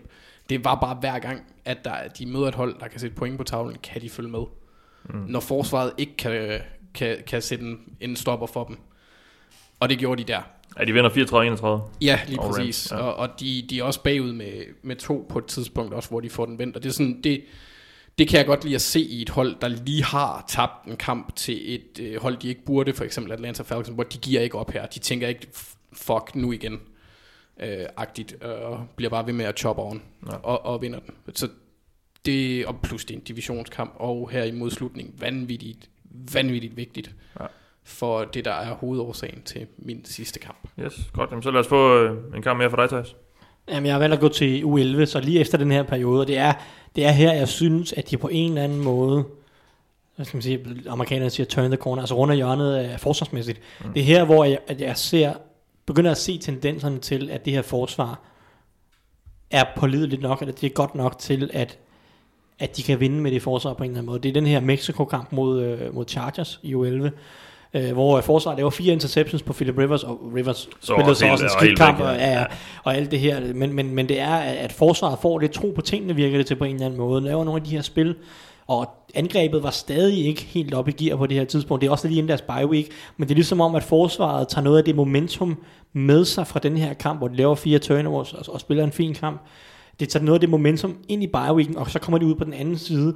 Angrebet er blevet efter bioweeken mere skadesfri, og ligesom, det, det, det er her, at den her afslutning på sæsonen, hvor, hvor de virkelig begynder at rulle på en eller anden måde. Deres løbeforsvar var også ugen inden mod Titans blevet løbet lidt over på en eller anden måde. Øh, Derrick Henry havde endnu en, en, en lidt begyndelsen på hans gode periode, var i det er jo 10 mod, mod Chiefs. Og det var sådan en kamp i u 10 der, hvor de, de laver Mod bare nogle, ja. undskyld, ja, med- Titans her i u 10, hvor de bare laver nogle mærkelige ting på en eller anden måde, eller nogle store fejl, nogle dumme turnovers, og det var på en eller anden måde virkelig til, det måske var et wake-up call der mod, øh, mod, mod Titans, at okay, nu, nu skal vi lige, nu skal vi lige Ja. ja. fokusere en lille smule, og forsvarsmæssigt, nu lader vi lige være med at miste så mange taklinger, bedre kommunikation, og Mike Pennell kom ind og blev en større og større rolle, virkelig været dygtig mod løbet på, den, øh, på defensive tackle for dem. Øh, og så samtidig begyndte angrebet langsomt at rulle igen. Og det, jeg synes, den her U11-kamp var begyndelsen på det. Og så tager de U11 og 12, som så var deres bye week. Det, det er der, det mm. vender for dem på en eller anden måde igen, efter den her dårlige periode. Ja, godt. Så lad os få den sidste kamp for dig, Anders. Så nu har vi, nu, den sidste du nævnte var, var jo 16. Ja, Så jeg kan næsten ikke gætte. Nej, det kan du næsten Hvilken ikke. en, der så kommer nu? Jeg er fremragende til at bygge cliffhangers, Ja. Mathias. Ja. Øh, nej, det er, det er kamp mod Seattle, men det er også mest fordi, det var øh, Det var den her kamp, hvor der var divisionen op på spil. lige præcis, og de er centimeter fra at, at miste hjemme. øh, Jeg ved ikke, om de var centimeter fra at miste hjemmebanefordelen hele vejen igennem. De var ikke, ikke, ikke første seed, men der var en chance Nej, men de for... var jo røget ned som femte seed. Og det var, jamen, så mister de jo hjemmebanefordelen. Ja, ja. Og det, det, det er lidt det, jeg sådan ser som centralt, også fordi hvis, hvis en anden kamp, man kunne tage, det er, det er uh, Saints, der fucker lidt op i det også. Uh, men det er jo ikke 49ers kampe. Men, men at Saints, de ikke får en bye week, for eksempel, tror jeg har været ret... Essentielt er måske forkert at sige, for jeg, tro, jeg tror bare, Saints, ligesom Thijs nævnte i starten, vil give dem væsentligt større modstand. Så jeg tror, i forhold til, hvordan slutspillet det ligesom form- formede sig, har det kreeret den mest rene vej til Lombardi-trofæet for dem. Ja. Så det er som sådan ikke selve kampen, øh, men, men vigtigheden af den sejr, mm. som det blev til. Som de jo ja, netop redder på, på målstregen, nærmest bogstaveligt talt med den her takling. Som, øh, Ja, lige præcis. Det er centimeter fra Jacob Hollister, han scorer. ja, præcis. Godt. Jamen så lad os få den sidste kamp for dig, øh, Thijs, i forhold til Chiefs.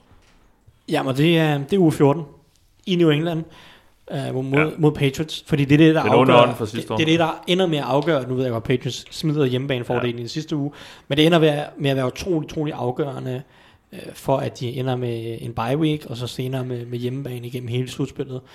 Øh, det er den her kamp mod Patriots, og jeg synes også igen, at det er også et bevis på, at, at det var en kamp, hvor deres forsvar virkelig beviste, at jeg ved godt, Patriots angreb ikke var lige så, lige så eksplosivt, som det har været tidligere år. Men en kamp, hvor forsvaret igen går ind og beviser, vi kan godt vinde på grund af forsvaret. Fordi angrebet starter jo godt i den kamp i første halvleg. De får en rimelig stor ved pausen.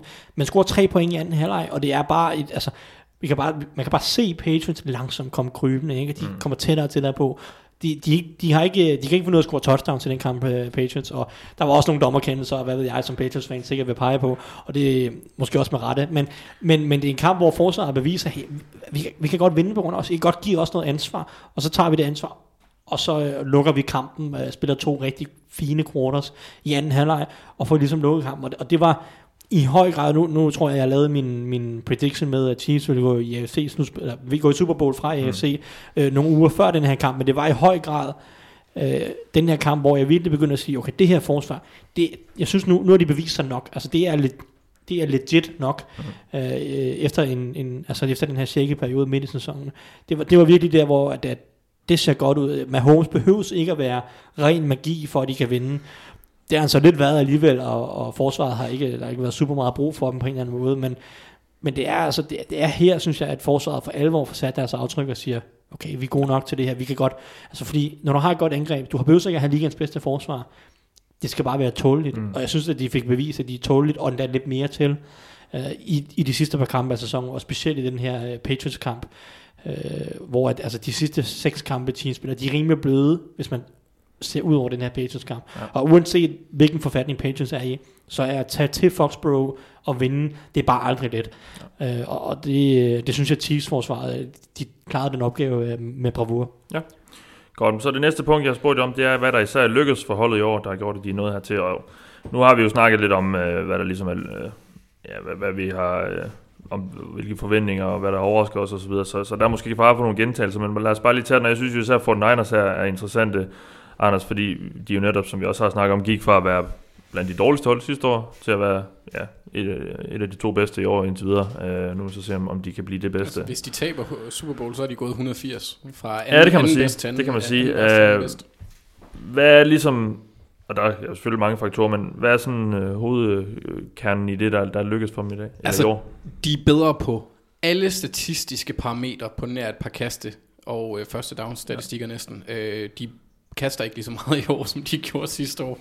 Øh, Så. De er ikke bagud lige så meget. nej, det hjælper også på det. Så deres quarterback er skadesfri, som jeg nævnte tidligere, men bare Ja. kort en. Det hjælper selvfølgelig på det. Men det er forsvaret, der er den helt store forskel. Jeg kan ikke lide at give en enkelt spiller alt for meget kredit for effekten af en gruppe, men Nick Bosa har virkelig svunget vægtskålen for det her forsvar.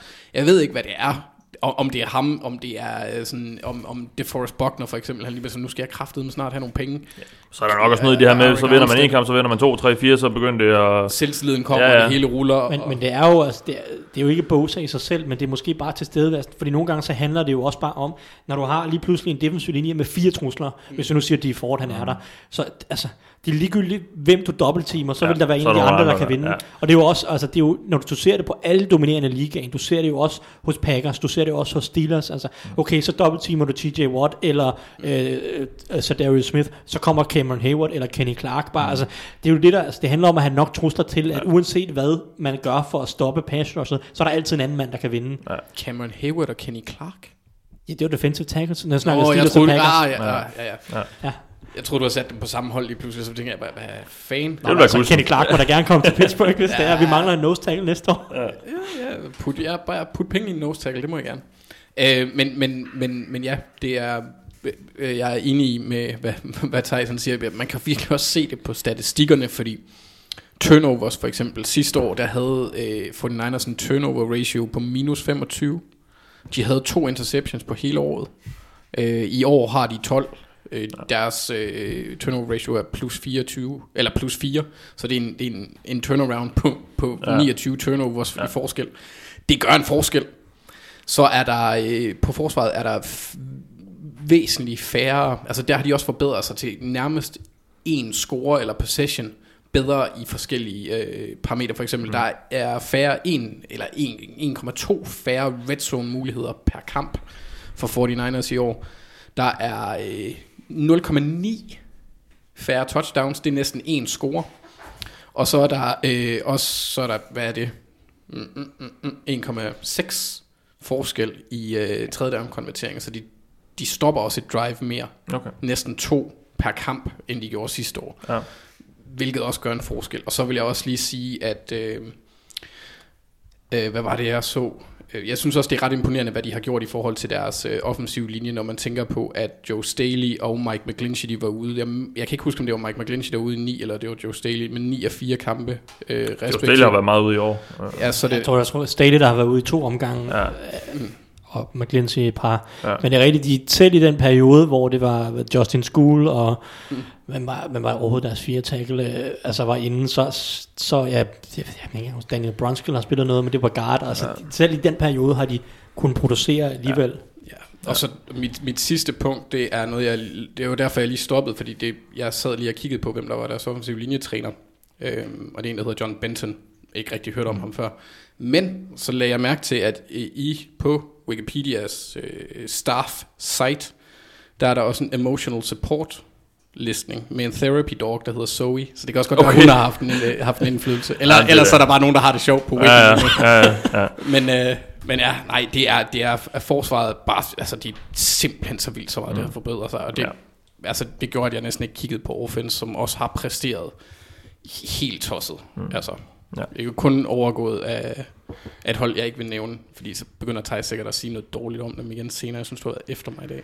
Nå, ja. Så lad os gå videre til Chiefs, og man kan sige, hvad lykkedes det, som de ikke lykkedes med sidste år? Altså, de, de stod jo i FC-finalen sidste år, der røg de så ud, men nu tog de så det næste skridt, uh, Thijs. Uh, hvad er det ligesom, der har gjort, det, at de har kunnet det i år? Der er selvfølgelig ikke, nu er det ikke Patriots, der ventede i, i FC-finalen i år, men, uh, men, men det var jo ret overbevisende i slutspillet. Altså, hvad, hvad er det for et Chiefs-hold, vi har i år i forhold til sidste år? Ja, vi har snakket om, det er forsvaret. Ja, Ja. Det er forsvaret, der er, der er hele forskellen. Mm. Angrebet var historisk godt sidste år. Det, det er bare godt i år. Angrebet har jo så også været det, der ligesom, Ja, ja, det er også det, der, har, har det er stadig det, i der, slutspillet. det, det er stadig det, der er drivkraften Ja. på holdet, og det er Ja. jo det er deres identitet. Men, men derfor skal man stadig have det komplementeret mm. med, med et tåligt forsvar. Det har de fået i år. Ja. Øh, og, og, og, generelt vil jeg sige, altså Steve Spagnuolo har været, altså det, det, er, det er nok deres, jeg ved ikke, man kan ikke give ham alt kredit, men, men på en eller anden måde er han MVP, fordi han har fået sammensat et, et forsvar, der var tåligt. Det var virkelig dårligt ja. sidste år, deres forsvar, både mod kastet og mod løbet. Og i år har de også haft problemer mod løbet i perioder af sæsonen, men det er så blevet bedre i anden halvdel af sæsonen. Og så har han fået styr på en secondary, og gør bare generelt flere ting. Jeg er også glad for hans, hans meget aggressive stil ofte. Jeg kan godt lide at, at, at smide nogle blitzes efter, efter quarterbacks. Så det er, det er forsvaret og Steve Spagnuolo, der har løftet ja. sig. Godt. Jamen, så, så lad os lige, inden vi lige skal kåre nogle bedste spillere og så videre for holdene, lige uh, tage et hurtigt kig på holdenes vej igennem slutspillet. Og nu er det jo forholdsvis frisk i erindring, så uh, vi behøver ikke bruge mega meget tid på det. Men hvad er det ligesom uh, for Fort Niners, der, der gjorde, at de står her, hvor de står nu og skal spille, uh, skal spille, skal spille i Super Bowl? Altså, det, det er jo, de, ja, man kan sige, deres vej er jo forholdsvis ens på den måde, at de har spillet to kampe Ja, og været rimelig overbevisende i, uh, i begge to. Ja, ja altså 49ers, de har i de to kampe kastet for under 200 yards samlet. Ja. Det er fandme vind. Ja, det, det er sindssygt. Ja. Også, øh, men, men altså, jeg kommer til at gentage mig selv. Det er løbespillet den defens- øh, og forsvaret. Den Ja. defensive linje er jeg selvfølgelig lidt glad for. Jeg kan også rigtig godt, det, det, fik jeg ikke lige nævnt. Fred Warner, fremragende spiller også, mm. som også skal have noget kredit. Og en sidste ting på det foregående segment, som vi lige skal afslutte. De har jo, de har, øh, for Niners tillader 7 point færre i år på forsvaret, og scorer 9 point mere per kamp. Det er et switch på 16 point per kamp. Det er alligevel, ja. altså det kan forklare en del Ja, også. Ja. Så, nå, men ja, det er, øh, det er øh, løbespillet og den defensive linje. Øh, De fik øh, gode quarterbacks til at ligne Andy Dalton, og Shanahan han fik... Hvad mener du med det? Altså, de fik, de fik Aaron Rodgers til at ligne Hvorfor Andy skulle vi lige nævne ham? Men han er, han er, han er epicentret for øh, en spiller, som er sådan middelgod. Nå. Sådan, hvis du har ham, så kan du sådan, du kan godt komme til slutspillet, men du kan ikke vinde noget. Og hvis man Okay. kan sige, at de fik quarterbacks til at se dårligt ud, så kunne man da nævne mange andre. Ja, det kunne man. Ja. Så tavligt, Andy Dalton har været en Bengals legende. Ja. Ja. Det har han. Sød mand. Nå, Sød mand, ja. Ej, det var også bare lidt gas. Øhm, og så har Mike, øh, eller Carl Shanahan, han har fået gode til mellemgode. Jeg vil ikke kalde Packers gode helt. Han har fået for, forsvar til at ligne vampyr uden tandsæt. Det Ja. ser meget trist ud, sådan noget. ja. Meget savlende. Kn- knap så meget øh, sexy Brad Pitt vampyragtigt.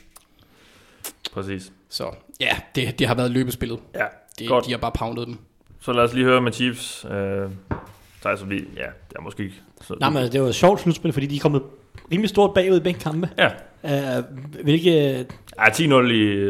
Er, er 10-0 og 17-7 for Ja, ja, skyld, ja. ja. så de, har, de var bagud mod Titans, og det er jo, mod Titans har man ikke lyst til at være bagud som Nej. sådan, fordi det giver Titans lov til at spille lidt deres spil. Nu, nu viste det så, at, at Chiefs godt kunne stoppe en Derrick Henry. Ja. Og, Den og første så, quarter i søndags gik jo meget på, var jo meget på, på Titans præmisser, og, ligesom, Præcis. og nok ligesom de havde ønsket det, mere eller mindre. He- Helt sikkert, helt Ja. sikkert. De kom forberedt ud, at de var, de var klar, og Chiefs de fumlede rundt og tabte bolden igen, øh, altså drop passes. Og, ja, og man så tænkte, hvad, kom nu Chiefs, altså. Ja. altså fordi Men man vidste også, at de kom. det, det gjorde de så også, og, og de, men altså, det er bare en farlig tendens, og, og det var heller, ikke- de kan heller ikke tillade sig mod Titans at komme bagud 24-0 for eksempel. Det, det, var, det havde nok været for meget mm. i, i sidste ende. Uh, de, de kunne så godt komme tilbage fra ja, de her 10 point, som de var bagud i et par omgange, men, men det, det, det er sjovt at komme ud til sådan en slutspilskamp i begge kampe, og bare falde fladt på maven på en eller anden måde i første kvartal, og så bare, det bare være fuldstændig ligegyldigt, og bare udklassere modstanden derefter, fordi Mahomes bare er et, altså, de, kan, de løb jo nærmest ikke bolden, de havde løbet den mod, mod Titans, tror jeg, de har løbet den tre gange ved pausen, med running backs, vil jeg mærke. Uh, Mahomes, han viste så, at han har nogle, uh, Ja. han, han også godt kan løbe bolden lidt bedre end, uh, end de fleste quarterbacks. Mm. Uh, og, og, men altså, og mod Texans, der, der løber de jo nærmest ikke bolden heller. De, altså, de kom bagud, og så siger de bare, Nå, okay, vi har med Holmes, det går nok, og så giver de bare ham bolden på alle spil, og, og, og så lykkes det alligevel. Det er ikke mange hold, der kan gøre det, øh, men Mahomes er bare så dygtig, at det er ligegyldigt, de kan sagtens flytte bolden, øh, uden at have nogen som helst form for variation eller balance i deres angreb. Så øh, det, det, er jo, det, er jo, det er jo ganske underholdende. Ja, det- Chiefs-kampene har været, har været ret sjove at se, i hvert fald i slutspillet. Men jeg tror, altså, de, de kan ikke i en, i en Super Bowl mod 49ers, de kan ikke tillade sig at komme ud igen og bare øh, sætte sammen ud fra start og komme bagud med, hvad ved jeg, 10, 15, øh, 20 point i, i, i første halvleg. Det, det dur ikke specielt heller mod 49ers. Det spiller også ind til det gameflow, som 49ers gerne vil have også. Og 49ers' forsvar er ikke et forsvar, du bare lige lukker øh, 14 point mod, for eksempel. Mm. Så det bliver interessant at se, om de kan vågne lidt op, Chiefs. Det er nok, det, det er nok den primære overskrift, udover at de har været ret suveræne, det er, at, at de har været meget, meget tamme fra start. Yes. Korten, så lad os lige få, øh, få uddelt nogle øh, priser. Han har sagt, holdets bedste spillere har jeg spurgt om. Øh, lad os bare tage med en af gangen for hvert hold, Anders. Øh, for Niners bedste spiller jo. Nick Bosa. Altså, Ja. ja. jeg, jeg kunne jo, altså du, du, du skriver sådan lidt i rundown, at der nok godt kunne være nogle genganger, og han kunne vinde, Ja. ja. han kunne vinde alle sammen. Okay. Ja. Ja. Øhm, så altså det her, det her er bedste spiller, breakout spiller, mest afgørende. Ja. Bedste nye, bedste rookie. Okay. Jamen, det er jo hurtigt. Øh, Men jeg har også nogle andre, jeg har ikke været helt oven. Men Ah, okay. han kunne godt. Ja, okay. Men du, du siger, at Bosa har været øh, for Niners bedste i år. Ja, hvis man ikke kan vælge Kyle Shanahan, Ja, det kan du ikke, fordi han ikke spiller. niks, Nej. så vil jeg vælge Bosa. Nå, Thijs? Jamen, jeg har taget Mahomes, men, Ja. men det er jo lidt i perioder, fordi han har været ude. Hvis jeg ikke skulle tage Mahomes, så ville jeg nok tage Tyron Matthew. Jeg tror, han har været vigtigst Ja. for dem. Ja. Uh, man kunne også snakke om Travis Kelce og sådan noget, men, men han, Mm. er, han, er jo ikke, han er jo ikke noget, eller jo det er han, men han er ikke så meget uden Mahomes, uh, trods alt. Ja. Så det er Mahomes og Matthew, der er de to sådan, de primære Ja. alfa, uh, dynamoer på det hold. Det var også en af de ting, jeg sådan glædede mig til ved, ved weekend, og lagde mærke til i starten af, første quarter, sådan hver gang, at, der blev, at, at uh, Henry han havde bolden, du kunne høre, når han blev ramt. Og, han, og det var ikke, fordi han fik sådan de positive yards, han plejer. Så forsvaret virkede også meget opsat på, at han skulle stoppe. Der tror jeg, at Tyron Matthew har en kæmpe stor rolle i mindset. Fuldstændig. Jeg tror også, han er, han er lederen og, på, på det her forsvar, og i omklædningsrummet formentlig mm. også en af de helt store kræfter. Ja. Så det, det er sådan en, der udover det, han leverer på banen, også virkelig bidrager med meget uden for banen, har været med til at formentlig løfte kulturen på det her forsvar. Øh, også i, i mangel på, at de har mistet nogle øh, erfarne typer de sidste par år i Tampa Hali, Justin Houston og sådan noget. Så der er nogle andre, der skulle komme ind, og det har så været Tyron Matthew. Ja, godt. Breakout-spiller. Jeg har, jeg har valgt lidt to her. Ja. Ja. Øh, fordi jeg mener, at den egentlige breakout-spiller, det er Arik Armstead. I forhold til, okay. fordi han er gået fra... Ja. Det, det, er så, det er kun hans anden sæson, han spiller fuldt. Han, han blev draftet i 2015 og var skadet i... fald, han, spillede, han startede en mm. kamp i den første sæson. Øh, han, start, han spillede i 8 i anden og 6 i tredje, og så sidste år 16 og nu Ja. ja. 16. Uh, han har 10-6, ikke 10,5, som jeg sagde. Men før det havde han kun præsteret 3 på en sæson. Uh, to forced fumbles i år også. Mm. Der havde han en før det. Ja. Ja. Så bare generelt, han har, han, har, han har gjort det rigtig, rigtig godt Yes. i, i forhold til, hvor han kom fra. Godt. Thijs? Og så har jeg, jeg har lige en lille, Ja, ja, lille okay. anden breakout, det er Raheem Mostert, fordi det er en fed Ja, historie. ja, det er rigtigt. Ja. Øh, og fordi han er deres førende rushing, øh, rusher i øh, regular season, og øh, den, der har scoret flest touchdowns med 10. Ligaens bedste running back, når det kommer til DVOA. ja, godt. Jamen, øh, lad os få en, øh, Purdue Power. Nå, ja. Ja. undskyld. en Øh, breakout-spiller for Chiefs. øh, jeg, har, jeg har også valgt to, men øh, lad mig starte med første, det er Travarius Ward. øh, Ja. ja. cornerback, som jeg snakkede om tidligere. Øh, det er jo ikke, fordi han er en superstjerne i NFL så på, en eller anden måde, på en eller anden måde, men han er en rigtig, rigtig fin cornerback, har spillet en god sæson, øh, og har været deres bedste cornerback i, i sådan set over hele sæsonen. Øh, og, og det, han bliver bare utrolig vigtig også i Super Bowl, men altså det, at han har været god, har virkelig betydet meget. Har De, de, de traded så sindssygt billigt til ham. Øh, Han blev draftet af Cowboys, mener jeg, i 6. runde i, nu kan jeg ikke huske, om det var 17 eller 18. Men, men en af de år, så traded så jeg tror, de byttede en offensiv linje med en reserve til Cowboys øh, for ham. Øh, inden 2018, hvor han så mod slutningen af sæsonen fik nogle kampe og var med også i sidste års slutspil på den måde. Mm. Men jeg tror kun, han spillede en, en, en fem eller seks kampe for dem som starter sidste år. Men der viste nogle takter, og dem har han så bygget ovenpå i år, og virkelig blevet en fuldtidsstarter i NFL, og en god fuldtidsstarter. Og så den anden, jeg har nævnt, det er Austin Ryder, som er deres center. Fordi en af, en af de folk, som Chiefs jo mistede i offseason, det var Mitch Morse, som røg til Bills. Og den her offensive linje, er, der var nogle spørgsmålstegn, specielt indvendigt. Er den god nok? Og der har Austin Ryder kommet ind og været overraskende solid. Igen ikke en stjerne, men har spillet en rigtig solid sæson. Uh, draftet i 2015, også 6. runde og noget, tror jeg, at Browns var det, og han har været rundt omkring i ligaen, også en tre forskellige hold, inden han endte hos Chiefs, som så har udviklet ham, og var virkelig stor kredit til Chiefs og deres offensive linjetræner, som jeg nu ikke kan huske navnet på, men han er, han er meget, meget dygtig til at finde nogle af de her typer og udvikle dem. Vi kan også snakke om Lauren Duvernay Tardif og, og nogle af de her typer. De, de, han får ofte nogle kapable starter ud af dem, Ja. og det synes jeg, Austin Ryder har været i år. Yes, godt. Så, øh, Andy Heck. Andy Heck, øh, altså han har, han, han har det med ofte at få meget ud af de her offensive linjefolk. Ja. Ja. godt. Jamen, jeg har bedt jer komme med et bud på den mest afgørende spiller i grundspillet, eller ikke? Er det, er det bare de to QB's? I, øh, nej. Nå. Nej, ikke for- ikke for 49ers, Nej, nej, måske. der er det, der, der, er det igen Nick Bosa. Okay. Kunne jeg forestille mig. Al- Altså, det, det er i hvert fald ham, jeg har kigget lidt på. Ja. Um, Ja, okay. Jeg, jeg, har valgt at, jeg, jeg valgte at nævne uh, Mitchell Schwartz. Okay. Mm. Bare for at, i en periode der i midten af sæsonen, hvor der var så mange skader på det her angreb. Mitchell Højre Schwartz, ja, Mitchell Schwartz, han spiller bare hver kamp.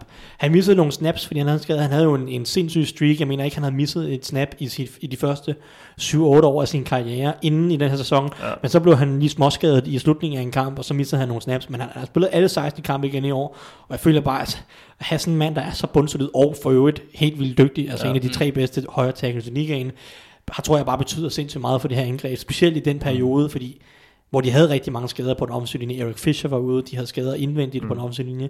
Mahomes var småskadet, Terry Hill var småskadet. Altså, Mitchell Schwartz, bare shout-out til ham. Yes, godt. Bedste nye spiller? Det vil sige en, der er kommet til holdet i år. ja, På den ene eller den anden måde. Der var seks og vel... Ah, ja, okay. Hvis det er bedste... Igen. For ikke at Så, gentage så mig du, selv. du tager ikke rookies med? Eller hvad? Ej, det er mest Altså for ikke at gentage, drafted. mig, ge- gentage Ja, mig selv. ja. Det er, øh, hvad kan man sige, det, det, så er det Quan Alexander, jeg har taget, som er en free agent signing. De hentede seks spillere der på... Øh, Han var meget skadet, han ikke? Det har han, men jeg synes, det, jeg synes han har gjort det bedre end D. Ford. Øh, han har i hvert fald været mere Ja, ja, vigtig. Og så har jeg ja. skadet, hørt en, øh, nogle interviews med nogle unge 49ers øh, forsvarsspillere, der var ude og netop kommentere, som jeg nævnte tidligere, på han, hans indstillinger, hvor, hvad han gør Hvem? for, for selve holdet, Quan Alexander. Ja, okay. Øhm, men ellers så, altså... Øh, Debo vil det måske, være, ja. ja. ja, men ham har jeg... Ham har du så måske den... Ja, Ja, ja fint det, det har jeg lidt, uanset hvad, så vil jeg sætte Nick Bosa ind på alle pladserne her. Ja. Så, så det her, det er mest fordi, jeg synes, de andre også skal have lidt, øh, lidt drys Det er med nok. lidt stjerne. Bedste nye Chiefs-spiller? Øh, jamen, det er Tyra Matthew. Ja. Ja. Øhm, de har faktisk ikke, de har ikke så super mange nye navne i forhold til sidste år. Det andet store navn, det er Frank Clark, og det er nok også ja. den næstbedste nye spiller, de har fået ind. Øh, umiddelbart, hvis man, man kunne også snakke Juan Thornhill og så videre, men, men øh, jeg, vil, jeg, vil, jeg vil nævne Frank Clark, Frank Clark, trods alt. Han spillede en okay sæson. Ja. Jeg synes overhovedet ikke, han har været prisen værd endnu. Nej. Men øh, det, det kan være, det kommer, hvis, hvis han bliver skadesfri i næste mm. sæson. Han har spillet med en skade hele året. Jeg mener, det er en, en håndledsskade, som, altså, så han, han føler ikke, at, han har fuld styrke i sine hænder, og det er, det er unægteligt afgørende, når han spiller på den defensive linje. Ja. Men øh, Jeg synes, vi har set dem lave nogle spil her i slutspillet. Ja, ja, men man, han er også man kan fint. se, hvad det er, de har, hvorfor de betaler ham de penge, de gør. ja, ja, han var også dygtig hos, G, øh, hos Seahawks, mener Ja. jeg, og, og han er da en dygtig spiller. Han har også spillet en okay sæson, mm. så øh, han er nok den næstbedste efter Matthew. Så I øvrigt et uh, bemærkelsesværdigt interview, han leverede efter ja. søndagens kamp. Det kunne være sjovt, hvis ham og Sherman fik en beef i op, ugerne op til, hvis de, eller hvis de ikke kunne lide hinanden, da de var Ja. i Seattle eller et eller andet. Ja. Oh, oh, oh, Der er ikke, uh, der er ikke nok biblet i, uh, i, i min computer til at, at kunne, hvis vi, hvis vi kunne, skulle, skulle gentage det interview, han, han lavede. Det var, at tænke Ja. på at sidde live der, hvor øh, der må være en eller anden form for øh, delay på den sending der. Jeg tror ikke engang, det var live, var det det? Det var bare sådan et... Altså, Var det ikke på banen? Jo, men jeg tror bare, det var sådan et, de, Ah, okay. de sendte ud efter. Det håber jeg i hvert fald. det var for, for amerikanernes skyld, fordi de, jeg ved, de er meget øh, omtålige med de der banord, Ja, der skal nok være en karn et eller andet sted, der får... Ja, der sagsøger. Nå, øh, bedste rookies, Anders.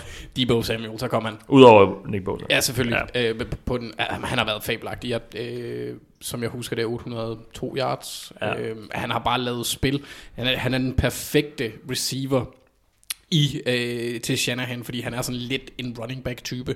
Ved South Carolina, da, da han spillede der, var han jo ja. også mere en playmaker, end han var en egentlig position, Ja, sådan ja. lidt mere en atlet. Ja. Og han, han har virkelig overrasket og, og gjort det vanvittigt godt, mm. når man, også når man tænker på, hvor mange af de spillere, der faktisk, eller hvor mange receivers, der blev taget foran, øh, før ham. Ja. Øh, øh, vores egen Marquise, eller min egen Marquise Brown, jeres, ikke jeres, og rolig. Og så øh, Nikhil Harry for eksempel, der er en masse spillere, han har virkelig gjort det godt, og mm. mener også, at han er den rookie, der fører, altså han fører rookies i uh, receiving yards i år. Uh, Sammen ligger lige AJ omkring Brown. med, Åh, ja, det er rigtigt. AJ Brown er Men han er i toppen. Også McLaurin er højere, men, men ja. Ah, Han er top så han er 5, nummer for, tre. formentlig top 5. Måske, Ja. ja. måske også DK Metcalf lige deroppe, men han har gjort det godt. Der var mange Ja. gode rookie wide receivers. Han er den bedste uh, wide receiver, eller den mest produktive wide receiver på 49ers roster. Og Ja. ja. det synes jeg er flot at gøre i år 1. Han er også bare en perfekt Shanahan. Jeg var ikke den store fan af ham i draften, men mest fordi han ikke kunne løbe andre ruter end slant. Mm. Uh, men, men slanten er også bare mm. Shanahans vigtigste rute, og så er Shanahan jo så kreativ. Han bruger ham på alle de her end arounds og screens, og, Ja. og, og hvad ved jeg. Og, og der det, kan vi... Nå, undskyld. Ja, bare kom. Vi kan snakke om det, det spørgsmål, der var tidligere i forhold til scheme og løbespil. Der er det jo også sådan med, at han, han laver motions og kalder jet sweeps, og så laver han lige pludselig et inside run, eller et eller andet andet, eller et kast, eller et eller andet. Ja. Han, han, han forvirrer og bruger forskellige spil på forskellige måder. Ja. Altså, eller det samme spil, der, det ligner det samme spil, mm. men det bliver udført på en anderledes måde. Ja. Og der, har Sam, der har Samuel været et, et vigtigt våben mm. for ham øh, til at bygge angrebet op, og, og have endnu en playmaker, der kan gøre det ved med altid. Ja. Nå, lad os høre nogle... Øh, eller bedste rookies for Chiefs. Ja, men jeg har taget Juan Thornhill, som Ja, så, så vi, vi ikke har fået set i slutspillet, og det er jo lidt trist, men han har, han har spillet en rigtig god regular season.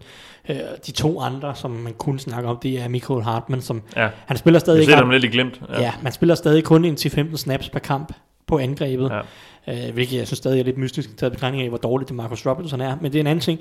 Øhm, men han, han, er, han virker ikke helt klar til en større rolle, i hvert fald i Reid's hoved, men han er en playmaker, man kan se, han har øh, Ja. ja. noget unik fart. Og så vil jeg sige, den, den sidste er så nok uh, Richard Fenton, som jeg nævnte, cornerback, mm. uh, dime safety for dem, har spillet mere og mere, som sæsonen er skrevet frem, og gør det egentlig fornuftigt nok i en vel at mærke begrænset rolle. Men det er, det er Thornhill, der er den store overskrift ja. på deres uh, rookie-sæson. Godt. Jamen, uh, tak for det, de her. Vi har lige et par lytterspørgsmål, vi lige runder af med, og jeg havde egentlig håbet på, at vi kunne komme igennem det her program uden at snakke Pro Bowl.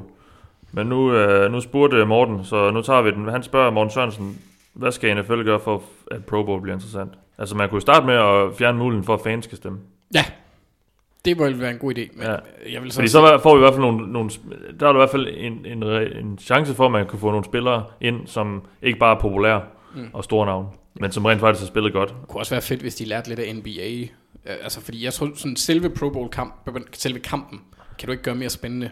Fordi det, altså... Ikke i hvert fald med de rammer, der er nu, hvor det er sådan noget gøjl. Ja, og Og det kan du ikke i fodbold. Fodbold er for fysisk, Ja, det der er er, ikke det. nogen, Det der er ikke nogen, det. der gider spille for Nej, sjov i fodbold. Du kan ikke Nej. spille fodbold for sjov. Jeg synes Altså- bare, man så for nogle år... Altså, jeg kan stadig huske det der Sean Taylor hit på, øh, Ja, ja, på på, ponderen. på Brian Morman, der, oh. eller var det Andy Lee, eller hvad? Ja, men, Det var en altså, ponder. Dengang, jeg synes, dengang jeg begyndte at se NFL, der, der, der blev der gået lidt til den i de der Pro Bowl kampe. Ja. Ja. Nu ved jeg godt, der kommer meget mere fokus på, på især de der kæmpe hits og, for, og øh, skader og, øh, og sådan noget. Og det er også åndssvagt, hvis folk skal blive skadet i en Pro Bowl jo. Uh, det blev Tyler Eifert jo for et Ja. år siden. Ja. Um, men jeg ved sgu ikke, om den kamp kan gøres interessant. Som også du siger, Thijs, spillet er så voldeligt af natur, så det, så at have sådan en All-Star-kamp, hvor, man, hvor der skal være god stemning, altså, det, det er bare svært at, at få det til at gå op. Jeg vil hellere, det, det ville være sjovere, hvis de bare spillede flag football i stedet Ja. ja. for. Ja, ærligt talt, altså hvis, så, så, må Ja. de, så må de offensive linjefolk og defensive linjefolk, så må de tage en brydekamp i stedet for, hvad ved jeg. Ja, ja. Altså, Lave, øh, noget, lave noget konkurrence ud af det, uden det at de det så, det er de så også begyndt på nogle af de her skills games og sådan noget. Nu, de, nu Ja. gør de det så det, lidt i løbet af ugen og sådan noget, Ja. men man kunne godt lege videre i den tanke. Ja, ja. Det øvrigt sjovt, at i år, der, for øvrigt, øh, der tester de jo det her med, i stedet for onside kick, Jamen gjorde de ikke også det sidste år? Det der, den her det regel, eller blev der bare snakket om det i offseason sidste år? Eller jeg tror, der, op- der, der blev i hvert fald snakket ja. om det, men, men de har jo i Pro Bowl har de, øh, har de afskaffet onside kick helt, ikke? Og så kører Jo. de, hvis man vil køre det i stedet for, så har man en 4 down og 15. øh, fra 35 Ja, hvis man scorer enten et field goal, enten et field goal eller et, øh, et, et, et, et ekstra, altså efter ekstra pointet, efter touchdown, så kan man enten vælge at øh, give modstanderen bolden på deres øh, 25 linje, eller vælge at tage den på sin egen, altså beholde bolden sådan set, og så forsøge at starte en nyt drive, men så er det på en 4. og 15, Mm. som du så skal konvertere. Og hvis du gør det, så har du drive, altså, og hvis ikke du har, så er det en turnover der, hvor, hvor bolden den er, den er død. Ja, og, og, det, det bliver interessant. Det- det- og jeg det tror synes også, jeg er meget sjovt. Jeg tror også, det bliver fremtiden i NFL, hvis jeg skal Ja. være helt ærlig. Jeg tror, at kickoff på et eller andet tidspunkt bliver udryddet helt. Men øh, jeg tror så ikke, ja, jeg synes nemlig, den er sjov, den der, men jeg, jeg har lidt svært ved at se, fordi, altså jeg ved godt, den er svær at komme til en 4. 5, men du kan i, i realiteten ende med, at et hold har bolden en hel halvleg. Altså, ja, men, men det, Spørgsmålet er så, om man vil indføre det i sådan noget med 5 minutter i slutningen af hver Ja, halvleg. jeg eller så, noget. at Broncos har efter sine planer om at foreslå det i år. Men så bliver det Ja. sådan, at du kan kun gøre det én gang, og, det, og, det skal, Ja, okay. og, og i fire kvarter. Ja, okay. Så du kan ikke gøre det Så før det fire kvarter, men Nej. du kan kun gøre det én gang Nej, der. Ikke? ja.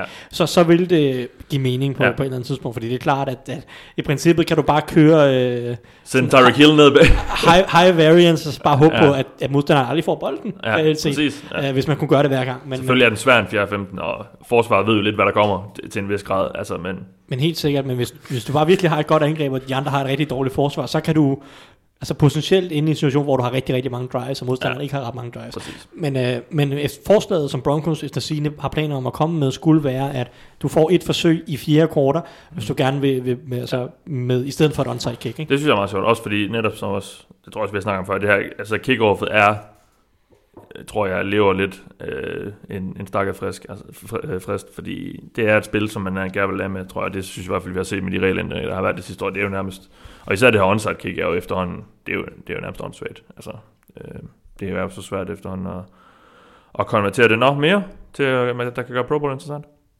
Nej, der er lang vej igen. Ja, det synes jeg. Afskaffe altså, ja, Ja, og så bare ikke spille det i Orlando. Altså, nu har jeg ikke det store forhold til det, men det, det var sgu sjovere, dengang det var på Hawaii. Altså, Jamen, jeg det tror også, der er større chance for, at stjernerne faktisk gider, fordi Ja. de får lidt en ferie ud af det. Præcis. Jeg tror ikke, de der er ret mange, der gider med, til. Ja, Ja, ja. Hvem gider tage til Orlando, medmindre du skal i Disneyland, og hvem gider det? Fordi hvem gider ja. stå i kø? Ja. Nå, øh, Kasper Ting spørger os, kan I sætte Chip Kellys øh, tilstedeværelse i henholdsvis Eagles og 49ers i perspektiv? Under ham blev det ikke til meget succes, men kort tid efter vandt Eagles Super Bowl, og 49ers kan jo nu gøre det samme. Er Chip Kelly en genial procescoach, eller er det en tilfældighed? Jeg synes egentlig, det er et meget sjovt spørgsmål, øh, også fordi det er en connection, jeg ikke har set, men det er faktisk meget godt set, synes jeg, Kasper. Jeg vil så sige, jeg tror meget, det er en tilfældighed.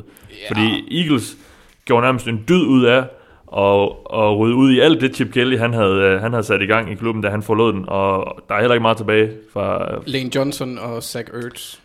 Det er det. Ja, og, og i 49ers er der ikke ret meget tilbage, hverken af den måde, de spiller på, er eller, eller spillerne. Ja, der er nogle af de der Oregon-spillere. Armstead Ja. ja. er der også. Ja. Ja, men det var ikke uh, Chip Kelly. Ah, okay. Men han, Det er jo han, havde ham i college, men han tog ham ikke. Uh, han, Ja, han var, året, han var året eller to år før. Så øh, jeg kalder det en tilfældighed. Hvad vil sige?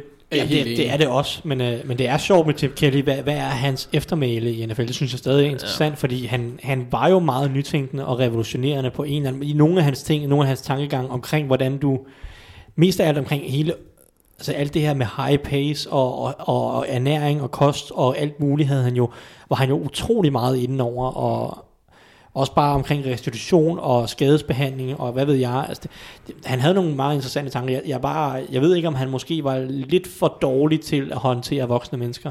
Uh, tror jeg var hans største problem mm. som træner i NFL, at han kunne ikke finde ud af at motivere folk uh, over en længere periode, og hans, hans metoder måske blev lidt for weird slash ekstreme på et eller andet tidspunkt. Og det dur lidt, lidt, lidt, lidt, lidt lettere i college, og nogle gange ja, ja. bare ligesom at, at sige til de her unge dudes, nu gør vi det sådan her, og hvis I ikke, mm. så må I pisse af. Og jeg tror også en anden ting, som, som det du nævnte med Shanahan, han er, han er så god til at tilpasse sin kald til situationen, han står i.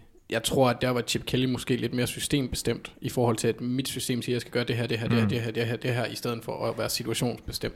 Har jeg en fornemmelse af, jeg har jo ikke lavet noget dybere research, Nej, men nej. det virkede til, at det var i hvert fald den opfattelse, man fik, at Chip Kellys system var hovedpointen for ham. Mm.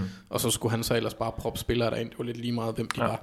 Men jeg tror, at Chip Kelly har skubbet til nogle grænser hister her, som der også er andre trænere og hold, som har leget med senere hen. Han var også en del inde i analytics. Det var så måske ikke så meget analytics omkring kampen, men meget, han havde meget analytisk tilgang til sådan noget kosternæring og træningsmetoder og træningsmængder og træningsintensitet og alt sådan noget. Gik han rigtig meget op i og kørte rigtig meget statistik på øh, og, og havde en masse forskellige, altså de trænede med en masse pulsmåler og, og alt sådan nogle ting, og ført nogle meget udførlige data på sådan nogle ting. Så jeg tror helt sikkert, at han har været med til at skubbe på nogle grænsehister her.